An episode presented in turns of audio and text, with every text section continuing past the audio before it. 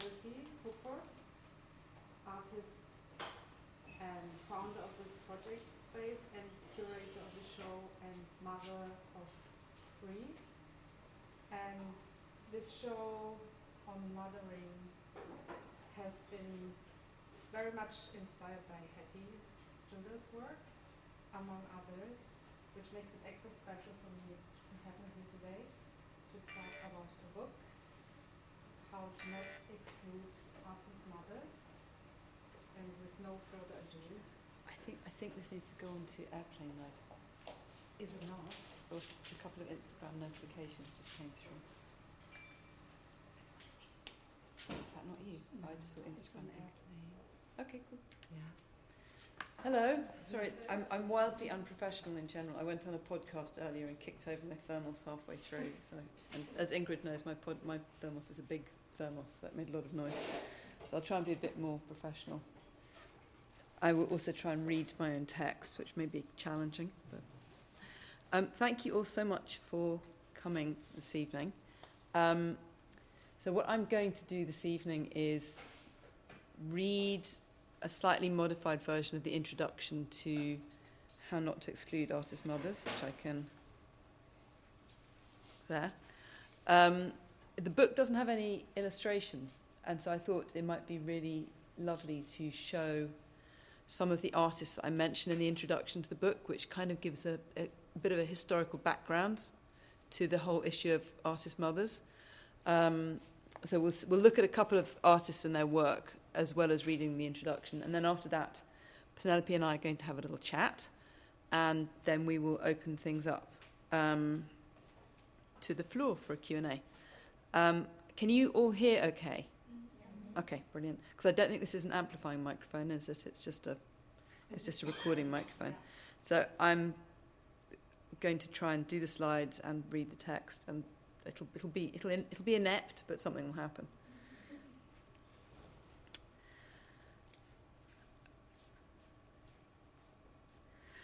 The old cliché that one cannot be both an artist and a mother has proved remarkably durable. It lingered on through the feminist avant-garde of the nineteen seventies and eighties. In the nineteen nineties, some of my artist contemporaries decided not to start families because they feared that as mothers they would not be taken seriously. The cliché still bedevils artists today. In part, it is born of old-fashioned prejudice. To those who consider women artists an inferior proposition, artist mothers seem beyond the pale.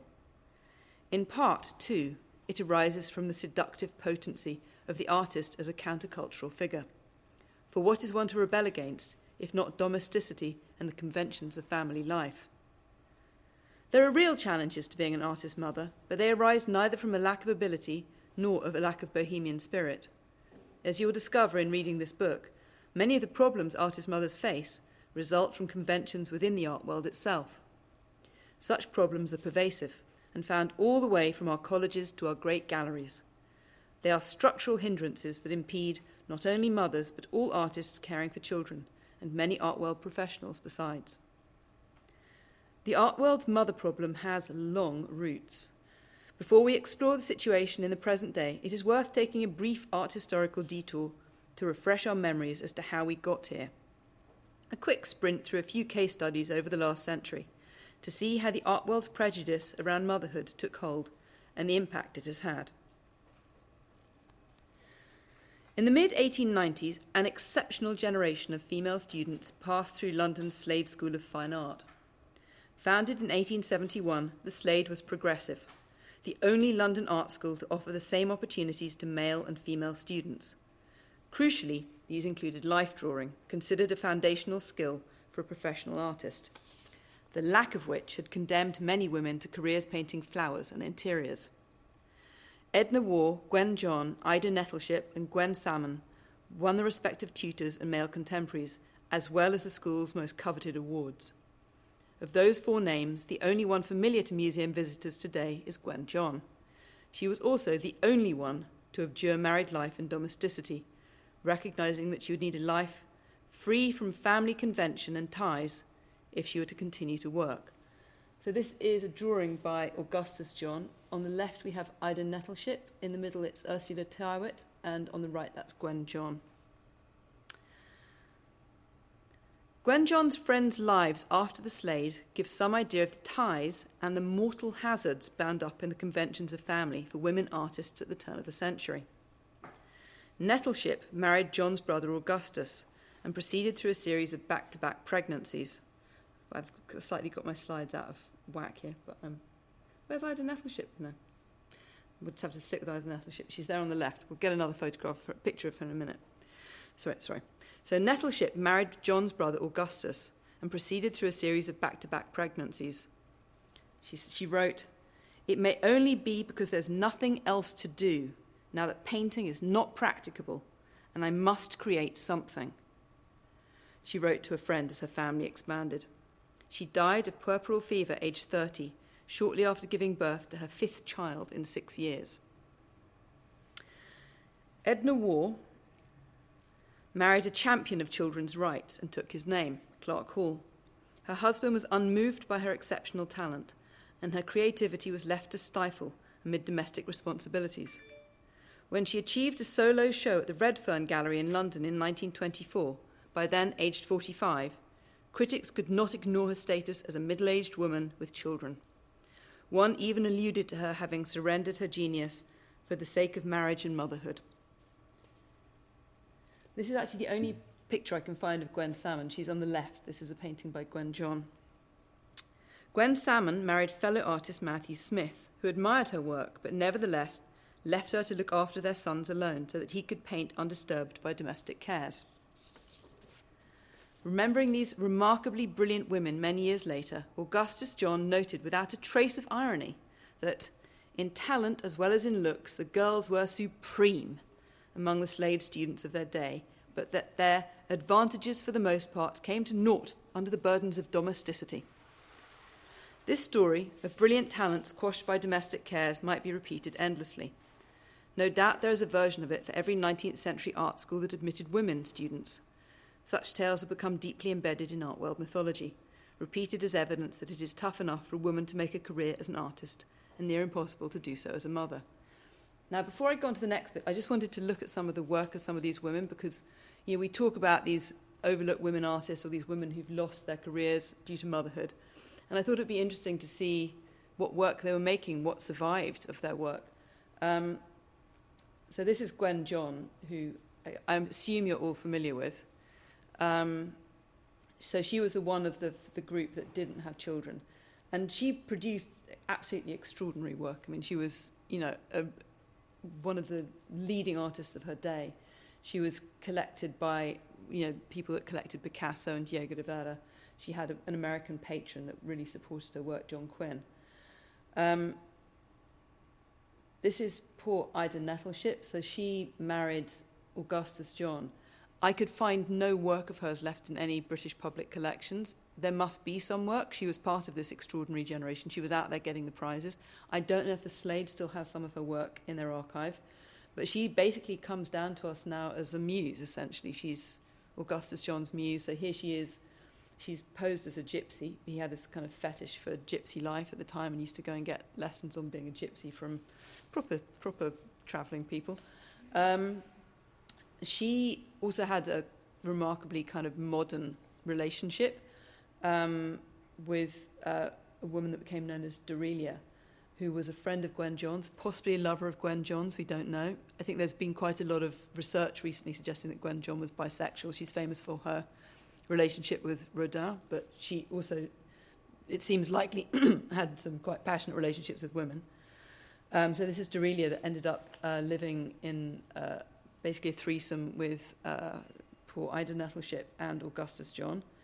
This is Yeah, this is Ida Nettleship painted very heavily pregnant by her husband. Um, this is an early work by Edna Waugh. She became known as Edna Clark Hall. And that again suggests one of the big problems for women artists in this era. If you married, you lost your name. So her early works were all under the name Edna Waugh. Her later works were under the name Edna Clark Hall. That's also the case for um, Ida Nettleship. She became known as Ida John. And Gwen Salmon, who became known as Gwen Smith or Gwendolyn Smith. So it's quite difficult tracking down works. Um, so this is a very early work. So as you can see, she's, you know, she's got a remarkable facility for kind of modelling stuff. But she then moved into quite to much more experimental work. So this is one of a series of um, illustrations she did for Wuthering Heights. And she did this during a period in her marriage where essentially her husband wasn't allowing her out to participate in, in the art world. He wasn't supporting her. She was unable to make much work, and she wasn't showing. Um, so she, she then did start to show when she was in her forties, when her children were a bit older. Um, so this is a nude that she did. And I think it's, I mean, you can't really see it in detail. I'll go back to a work of hers later on, um, which I think is quite remarkable. And this is a work by Gwen Salmon, which is the only painting I could find by her. So it's, I mean, this isn't brilliant, but she clearly, she did keep making work until she was an old woman, but it's all disappeared. Nobody's keeping records of this stuff.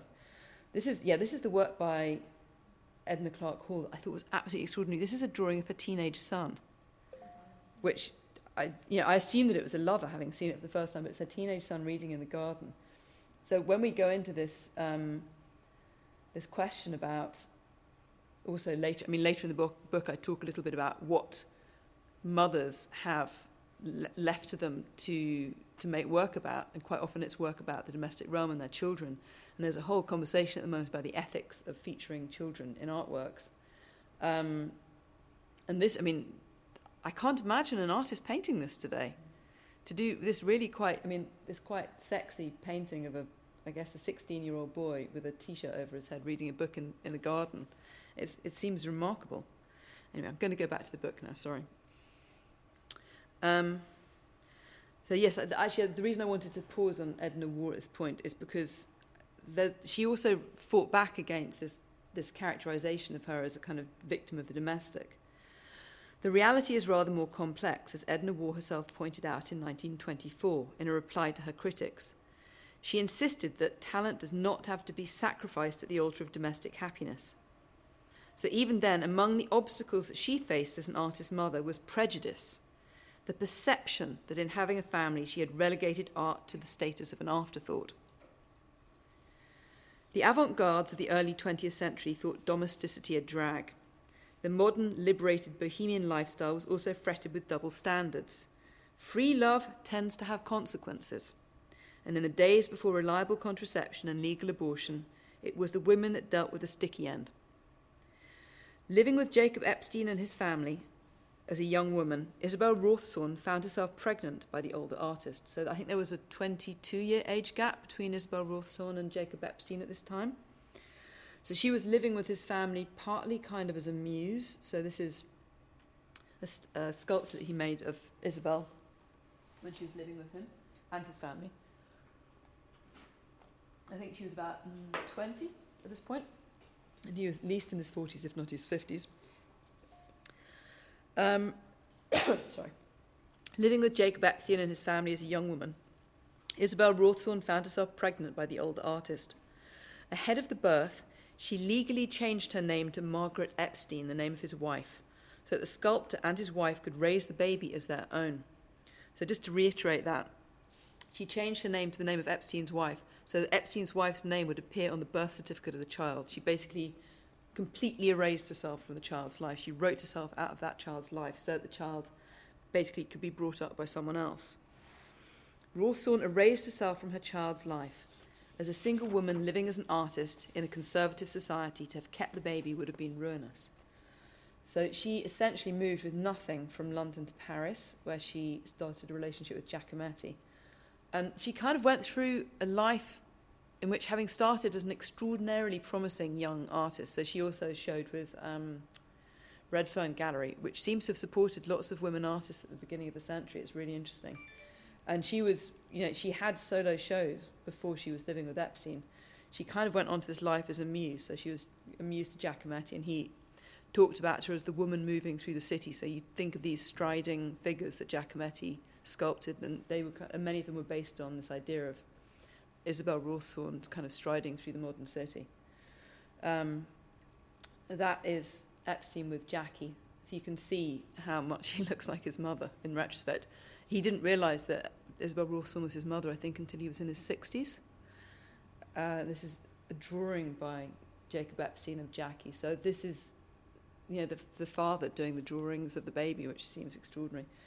And Rawsthorne did. Uh, Rawsthorne also, as a muse, became a muse to Francis Bacon. So there are lots of great paintings of her by Bacon.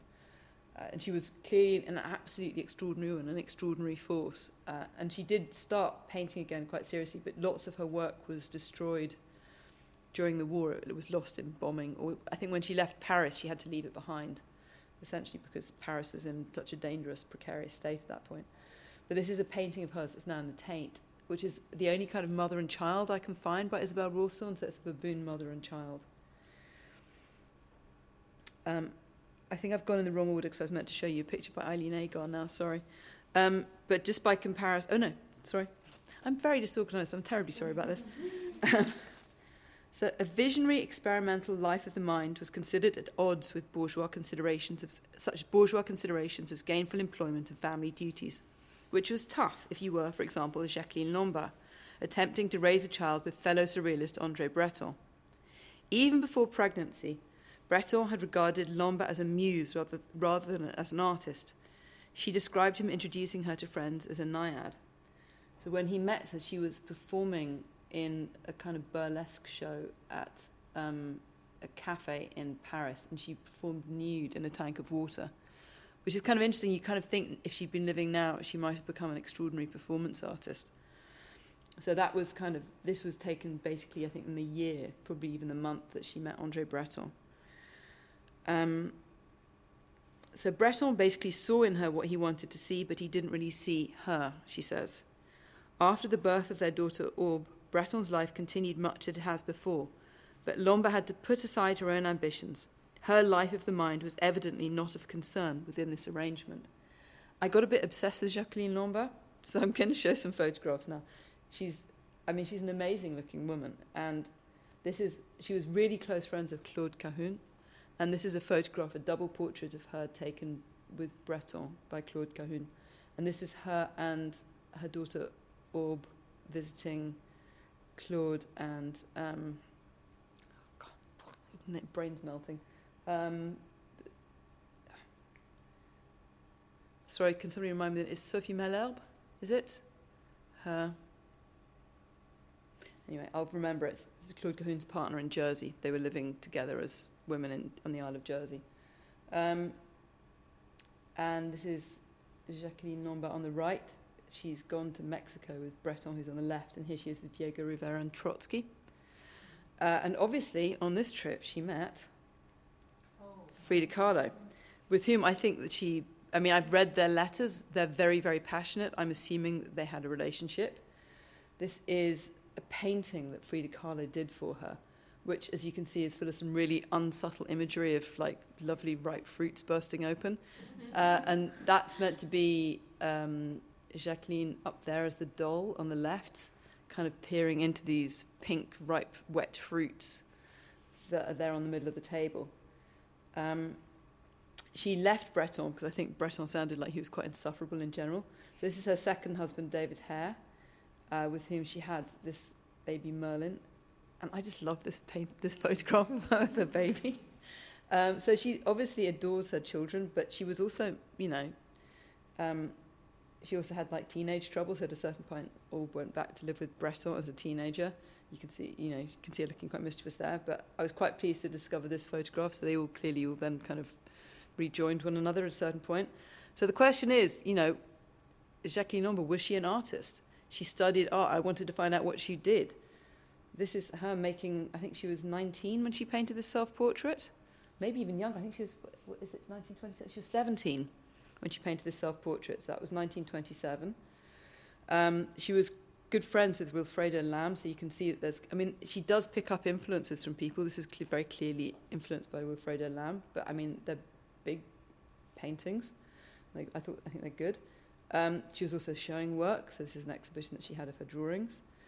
And then she started making kind of like very abstract works, and I thought this was kind of wonderful.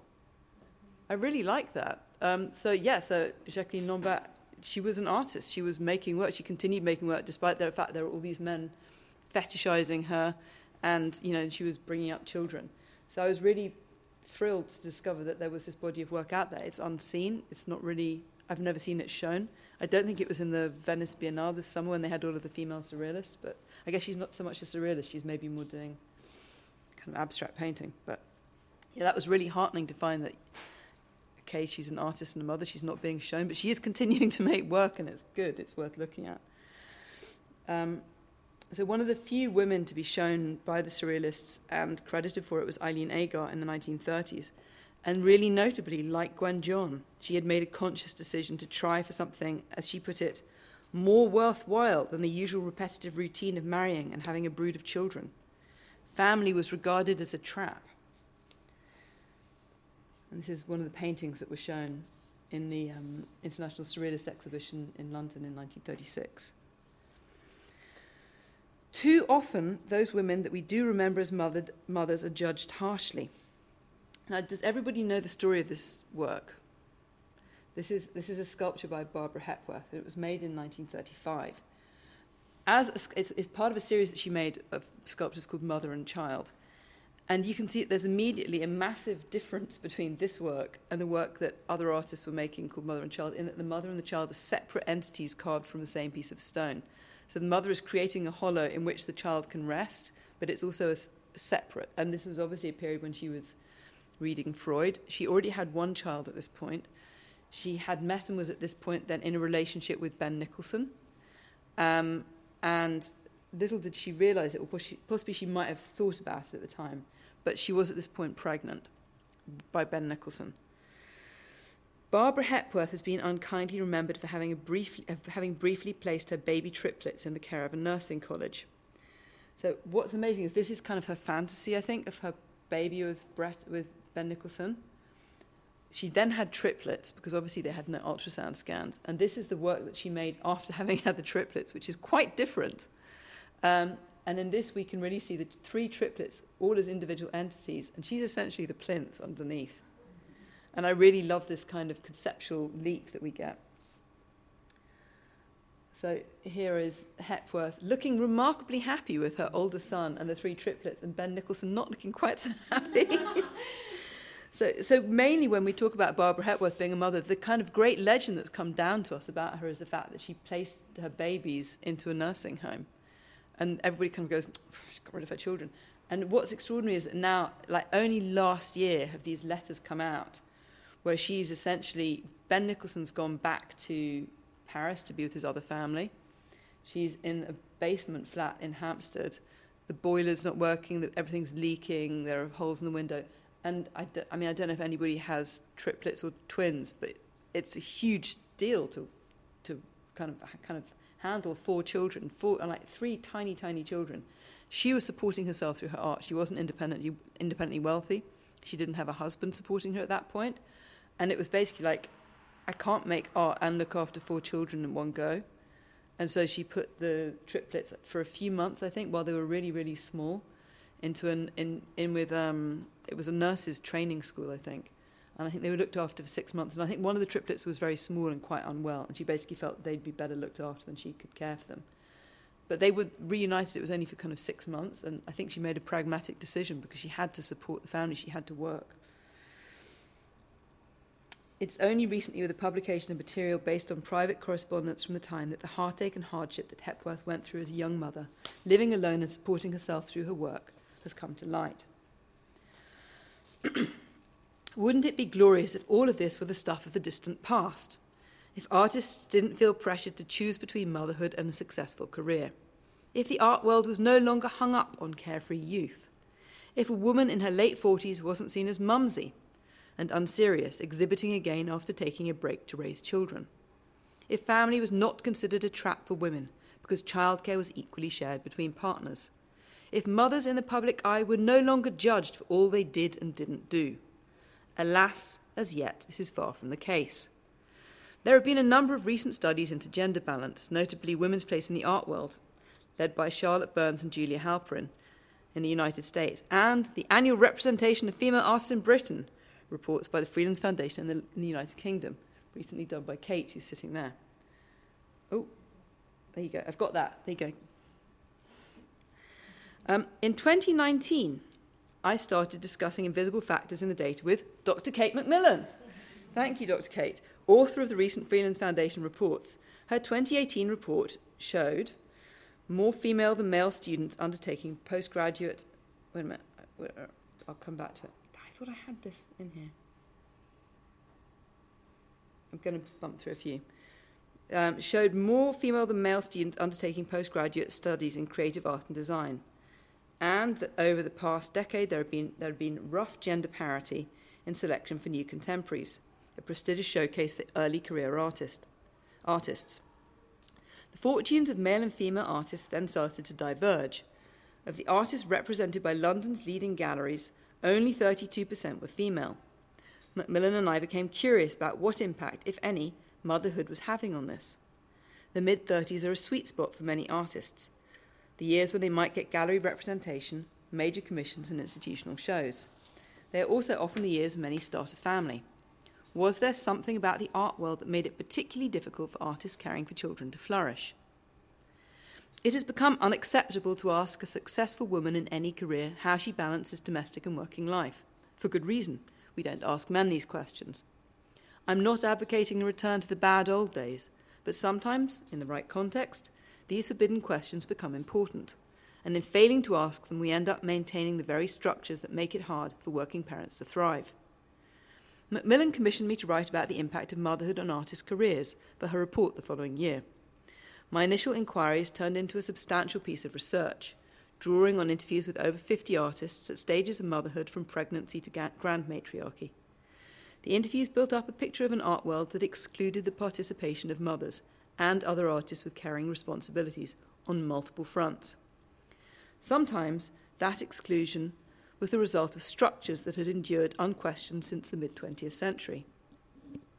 In many cases, exclusion was the result of sheer thoughtlessness. No one had taken into account the possibility that an artist might also be a mother, and had made no provision for this. There was an overwhelming sense that old prejudices died hard. The condescension extended to Edna Clark Hall, the presumption that Jacqueline Lombard no longer had a life of the mind, the judgment levelled at Barbara Hepworth, lingered on. Much of the problem was rooted in bigotry. The findings of that study were outlined in the, in the essay Full, Messy and Beautiful, which raised the questions faced by artist mothers. Sorry, which raised the problems faced by artist mothers. How to tackle these problems. In twenty twenty-one, together with a group of artist parents, I put together a manifesto aimed at institutions and residency programs, how not to exclude artist parents. Many artists and institutions have found the manifesto useful. In my upcoming book, I will go further, drawing on my original study to ad- identify problems facing artist mothers, and then looking to artists, networks, and organisations that have pushed for change and pioneered creative solutions. My initial research was conducted with artists based in the U K, but this is an issue that, to a greater or lesser degree, affects artists around the world. In the book, we hear from a creative support network in South Korea, a residency programme in Canada, and an artist tackling the mother-shaped hole in art schools in the Netherlands. This is an area of great concern to many artists, and we can all learn from these initiatives. Many of the issues faced by artists are faced by all mothers. Parenting is complex and consumes time and attention. It places huge demands on your body. It restricts your time and mobility. This does not stop with the years of pregnancy, babies, and breastfeeding. An artist in her fifties, worrying about the mental health of her adult child, is still actively mothering. The impact of motherhood on any career is modified by many intersecting factors, among them the number of children in a family, the parent's socioeconomic status, their access to support networks, and the special health and care requirements of both the children and the parents. As we shall discover in the book, however, there are certain peculiarities to the art world that make it an area of specific concern. Discussion around artist parenthood, discussions around artist parenthood are complicated if only because the people involved are as diverse and opinionated as any other group of artists. Things can quickly become factional.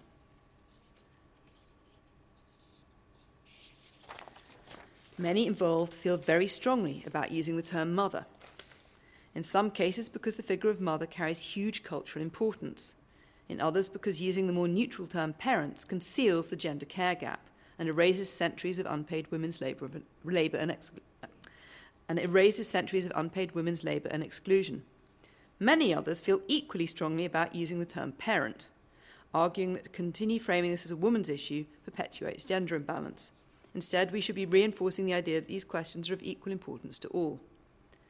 So the other parents of my book's title include not only art- artist fathers and those who do- don't identify by the term mother, it also extends to others within the arts. The same structures that artist mothers struggle against will likewise have an impact on writers, curators, gallerists, and many other parents within the art world. The group held within the parentheses is far larger than the group that stands outside them. Thank you. That was the introduction. Really ineptly read by me.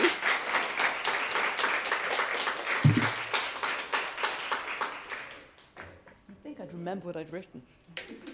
Maybe not.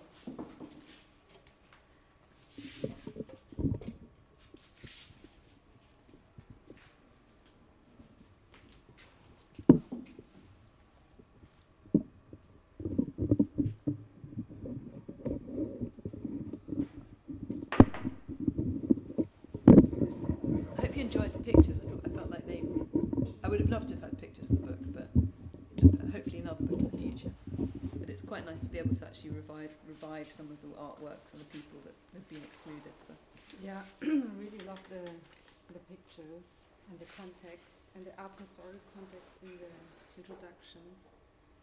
Makes it very rich, um, the whole topic. We cannot hear it in the back. Oh, sorry.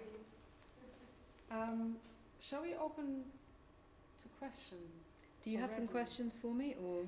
Um, I think one thing that might be obvious, but maybe it's interesting to ask you and talk about, because when when I was thinking about this show together with um, Adri, um,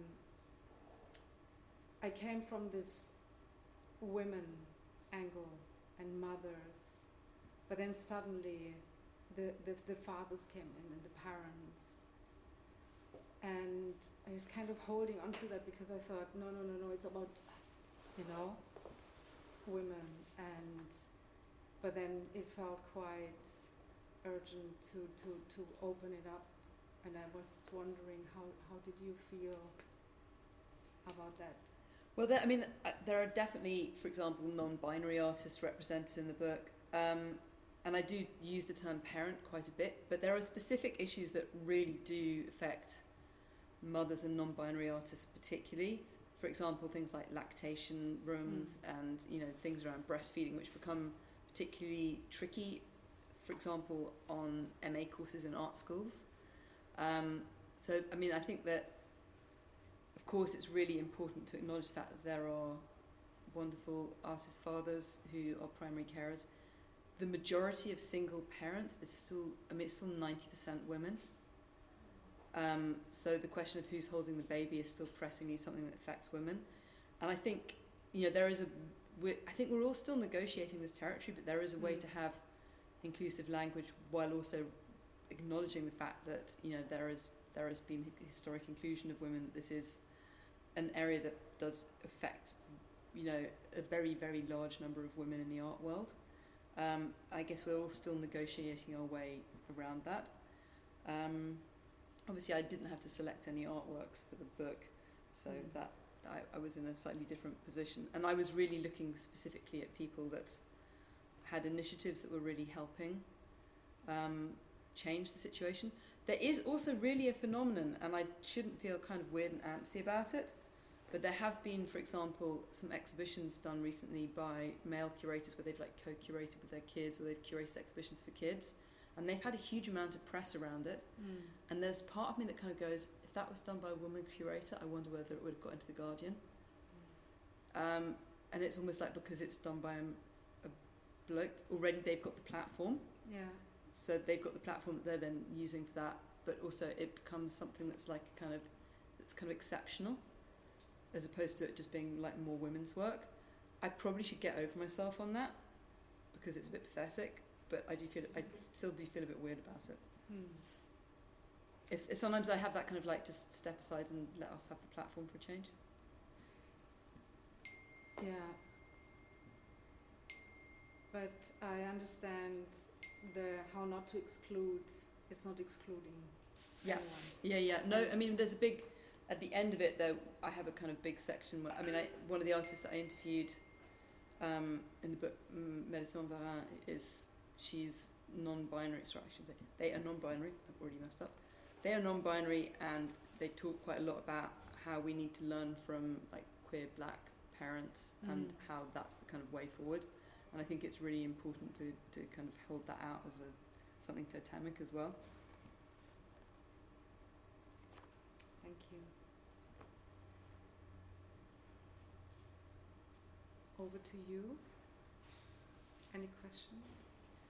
Um, thank you so much for the presentation. It was great. And I, just following up on what you just talked about, could you expand on this um, idea of family and maternity through um, black families, and how does that? Because I, I reckon I don't know much about it. So, is there anything? What what is the uh, takeaway on? I mean, I think I think as in what Melisande was saying. Mm-hmm. I mean, I think she's just looking at the ideas like alternative family structures, the idea of, I mean, obviously within um, queer communities, there's this idea of chosen family, so that a family doesn't have has doesn't have to fit the kind of the normative, you know, kind of nuclear family idea of a man and a woman and two kids, and we can look at different ways that we can have shared care, that we can look at different ways that we might think about raising children and different values that we bring to them. Um, That's my understanding of what she's talking about with that, and that also that you're not putting people into specific kind of gender categories and and gender roles within a family as well, and that the idea of a family can be something expanded as well. It's not just like the nuclear family living in one household. Thank you. Kate, hello.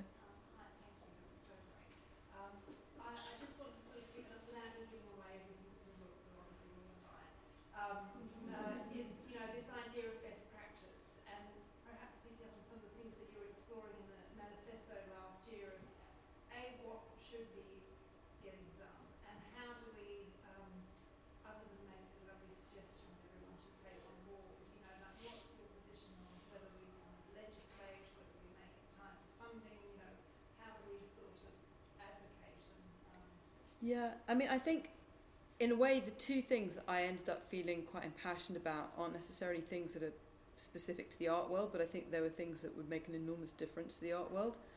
Um, and one, it, one I basically is just because Polly Braden's very impassioned about it, which is that if you're on universal credit, you can only get um, ch uh, kind of uh, up to two children counted under universal credit. So if you're a single parent relying on universal credit, that has a huge impact on you. But the other one is to do with um, childcare not being uh, seen as a work expense, which is a directly mi misogynistic bit of legislation. So long as there's a gender pay gap, there's going to be a gender care gap, and it's going to be uh, a piece of legislation that uh, disproportionately affects women, and it's disproportionately women who have um, casual employment that are onto zero hours contracts. Um, and that are freelance, and so they don't come under those government schemes where you get supported corporate childcare. You don't get corporate childcare relief. Um, so you're kind of caught in a double bind where you're not in a kind of structured childcare situation. You're not getting relief for childcare, but you also can't ask for uh, childcare costs to be covered, um, either you know, either counted against tax as a working expense or, for example, within an Arts Council project budget. Um, so I'd really love to get a copy of this book to Stella Creasy and maybe think about, you know, talking with, I mean, if there are any artists who would like to offer their creative heft to working with somebody like Stella Creasy towards making, towards publicising this as an issue and getting it to Parliament, I think that would be extraordinary. This isn't the only country where it's a massive problem, but I think, you know, it's something that we can start working towards in other countries as well.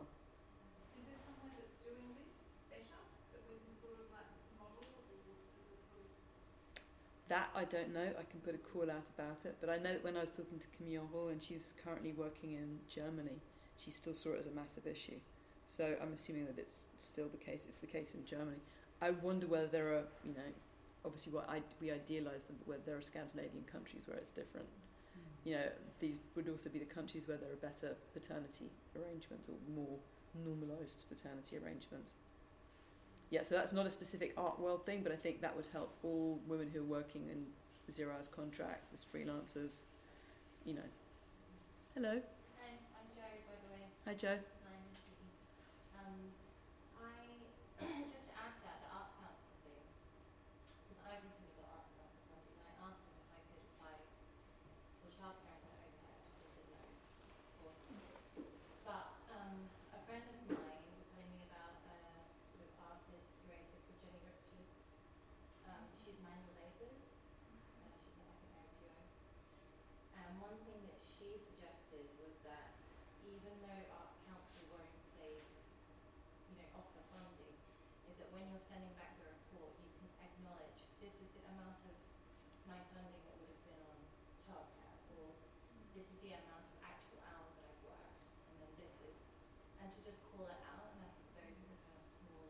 Yeah, and there are definitely what yeah. yeah. So your work, I think, is very much in this sphere. But then there are also, I know that um, Fasha Sustek and Anne Hardy and um, I can't remember. There's another artist. Um, they they're starting an initiative called Frank, which is to do with um, uh, kind of legislating for fair artists, fair pay for artists, and they have a kind of labour cost calculator, and part of that includes childcare as part of an artist's fee as well. So, but, I mean, Jo's working in this sector as well, so she's probably a better person than to ask than me about this. Right, Jo, do you want to tell everybody about your initiative and um, what, and how to follow you on Instagram and stuff? Uh, yeah, well, at the moment it's just in the research stages, but um, so the platform is called it's called Repronomics, so it's thinking through the intersection of reproduction and economics through the lens of visual arts, and yeah, I guess. Um, I guess basically, yeah, so, so thinking about all of the kind of, um, all of the, it's, it's thinking about how we value labour, actually, and thinking about that through through the art world, but also through the practical terms. So I work in the commercial sector um, primarily, and how sort of, and this I think is sort of, sort of an extension of what Hepstein was doing here with um, not being, um, I don't know, not being supported as a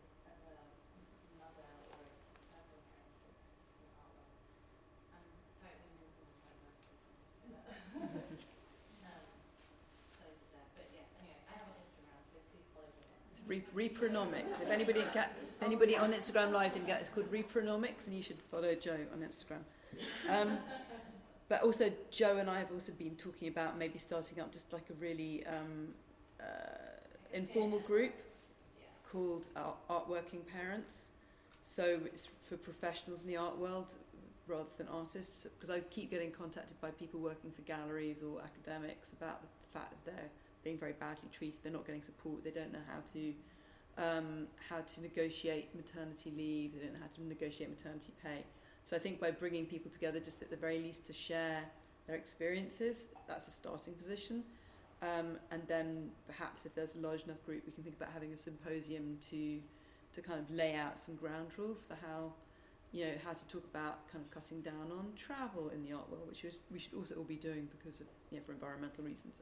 Um, and how to make things more adapted to parents in the art world, which also then, you know, treating people better in the art world in general, and putting less pressure in the art people in the art world in general, might then also encourage some, you know, some artist fathers to share childcare more, because it won't be seen as such an impediment on their careers as well. So I think it all has hopefully start. It could potentially start a virtuous cycle.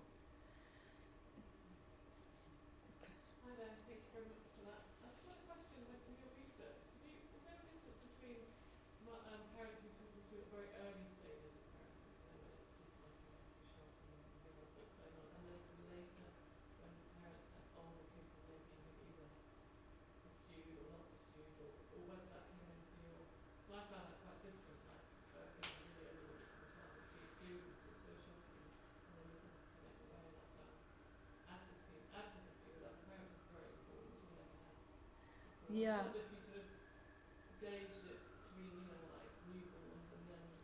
Yeah, I don't know if you did you I don't know if you read the essay that I wrote for Kate, Full, Messy and Beautiful. So it kind of does ta touch on that a bit. So there were quite a lot of, I mean, the book somewhat kind of it take, takes almost a career trajectory. So the first chapter basically looks at the kind of the, the general art world culture at the moment, but in that it looks at um, the issues that lots of artists faced when they became pregnant, and the fact that they immediately lost contracts, um, they weren't taken seriously, they were dropped by dealers, um, and you know, the fact that curators essentially stopped speaking to women when they knew they were about to have children, um, and it then kind of moves through various different stages in artists' careers. I mean, I think, you know, each stage of motherhood has its own issues, but then I, you know, I mentioned kind of, you know, being an older parent looking after children with mental health issues. I have so many friends, particularly after the pandemic, who have, you know, have, have older children, and they're now still blindsided by having to really be so actively present in their children's lives, and also so much of their mental space is taken up with concern about their children's lives. And I think motherhood is just, can be a constant series of surprises of what's demanded of you, what's in store. It, it's not just to do with new motherhood. Um, but I think there are different structures that are required at many different stages. So I think in the very early structures, having those kinds of mothers who make type mother and baby groups is incredibly important, to have a space where you can express all the different aspects of your personality, so you can be both a mother and an artist in the same space. Um, And obviously later on in an artist's career, you know, when once children are at school, having affordable studio space, having uh, easily accessible studio space is really important, and also having things like childcare becoming part of a kind of uh, a, a, an artist's budget. And then later on in an artist's career, you know, actually kind of facing up against the whole challenge of ageism in the art world, and particularly ageism if you're a woman artist. And if you've had to take, let's say, fifteen years out of your career, how do you go about re-emerging? Um, so yeah, there are different notes. So I mean, all of these different things are touched on in the book. I have to say the, the, the, the question of coming back into the art world in your forties or early fifties is one thing I still do not have. I do not have a kind of magic answer to. And it's something we're all going to have to work really hard at doing, and being incredibly aware of, you know, other older women that we're working with, and making sure that we're providing adequate support and not making assumptions about, oh, I've not heard of your work, I've not seen your work for, for a while, maybe you're, you're not very good, or maybe they've just not been able to be out there, maybe they've not had support, maybe they've focused me somewhere else. So just being kind of generous is really important. Yeah. So I just thought, we spoke about the whole structural aspect. I wonder if there, you see a correlation between uh, that obviously being a mother is not a good thing if you want to work in the arts, and uh, the, the presence of art that women and mothers have made about motherhood itself. Yeah, so the, so the second chapter of the book looks at art schools, and it really looks at there being this kind of double bind really with art schools. Um, on the one hand, uh, then they invite people to, they, they kind of promote postgraduate courses, they, and so that means that lots of students are going to be coming back to art schools in their late twenties or early thirties, but then they're very bad at um, accommodating mothers within the student body, and there were some uh, real horror stories there. Um, it was quite shocking.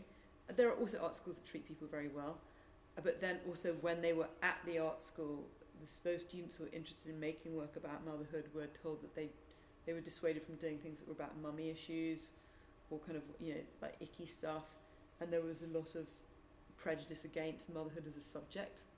Um, it was seen as not a legitimate subject for study. Um, and that partly is because there's not been a proper art historical, any art historical work done on motherhood as a subject. Um, and it's partly because this kind of old prejudice keeps reinforcing itself, because we basically learn what important, exciting art is while we're at art school, and if we're constantly being told that work that's around the subject of motherhood is not exciting, important work, we carry that prejudice internally. Lots of people I interviewed for the book, you know, even one kind of fifteen years after they'd been at art school when they were mothers, felt really weird about making work about motherhood and really uncomfortable about it, and they still had the tutor telling them that they were making, like, you know, insignificant work, stuff that was just about mummy mummy stuff. Um, so we internalise a lot of that prejudice, I think, from our education as well. That in turn then, the, the lack of a proper history having been written of artist motherhood, and the lack of the absence of motherhood within the curriculum also then has an impact on what curators see as important subjects to include in exhibitions and to include in public collections. So it becomes a kind of snowballing effect. But I think art schools are a really important place to start tackling um, the perception and the accommodation of mothers as well.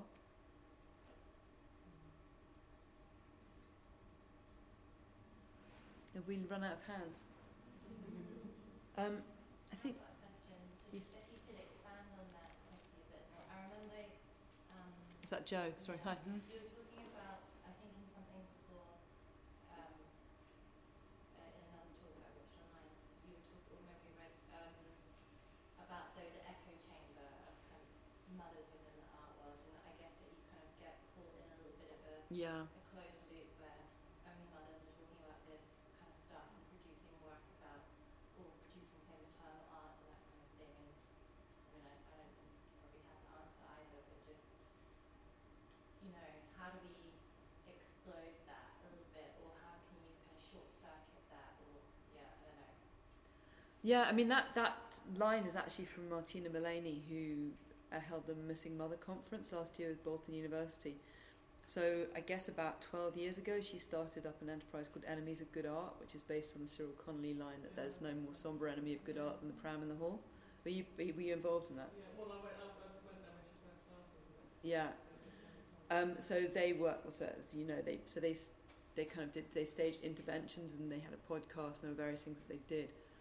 But kind of more recently, Martina basically started working towards a PhD, and the subject of the PhD really is how to take all of that discussion about and the energy about around art and motherhood and try and get it beyond the echo chamber, because since Enemies of Good Art started, there's been, you know, there's been a flowering of enterprises around the world, and it's really great. I mean, I think Martina very much sees it as having been a product of Enemies of Good Art. I think it's just one of those things where all kinds of factors actually changed around the same time. I think we're in a more public identity-driven era at the moment, so you're much more party to details of people's personal lives, so it's quite difficult to make that separation between your public and your person, your your working life and your your um, personal life, and so motherhood in a way becomes a lot more public, um, and I think also people are becoming much more comfortable about talking about identities, whether that's motherhood or their sexuality or their,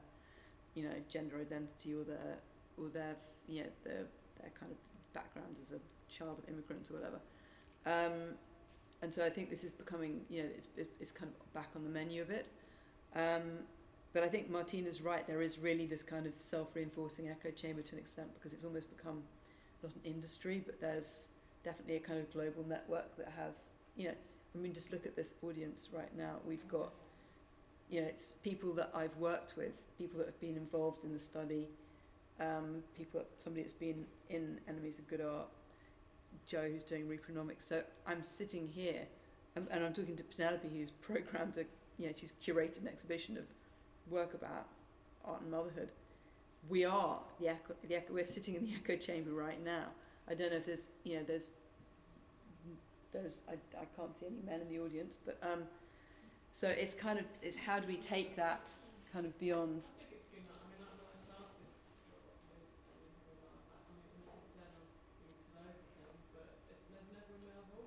Yeah.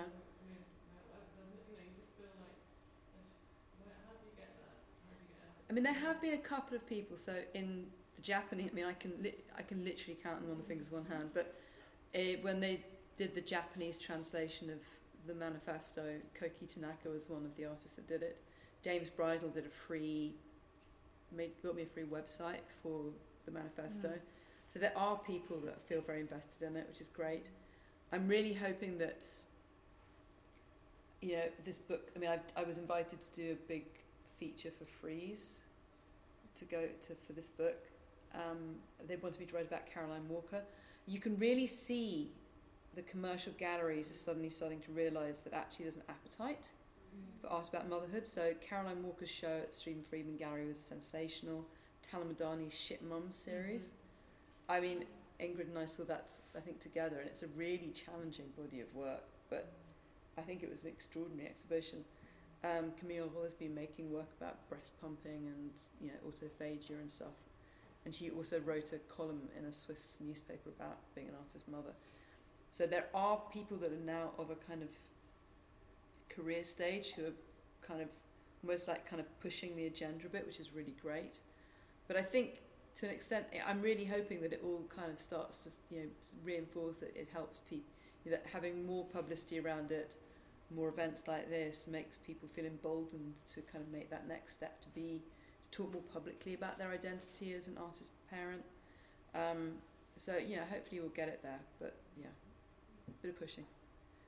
Yeah, it follows what we're talking about right now, because you were asking about how to regulate in the public sector, but then how do you make that happen in the private sector? I mean, for example, many of residencies are like private foundations or owners, and that for me, I think, is one of the biggest issues. Uh, how do you travel? How do you go away uh, with, with, your, with your child?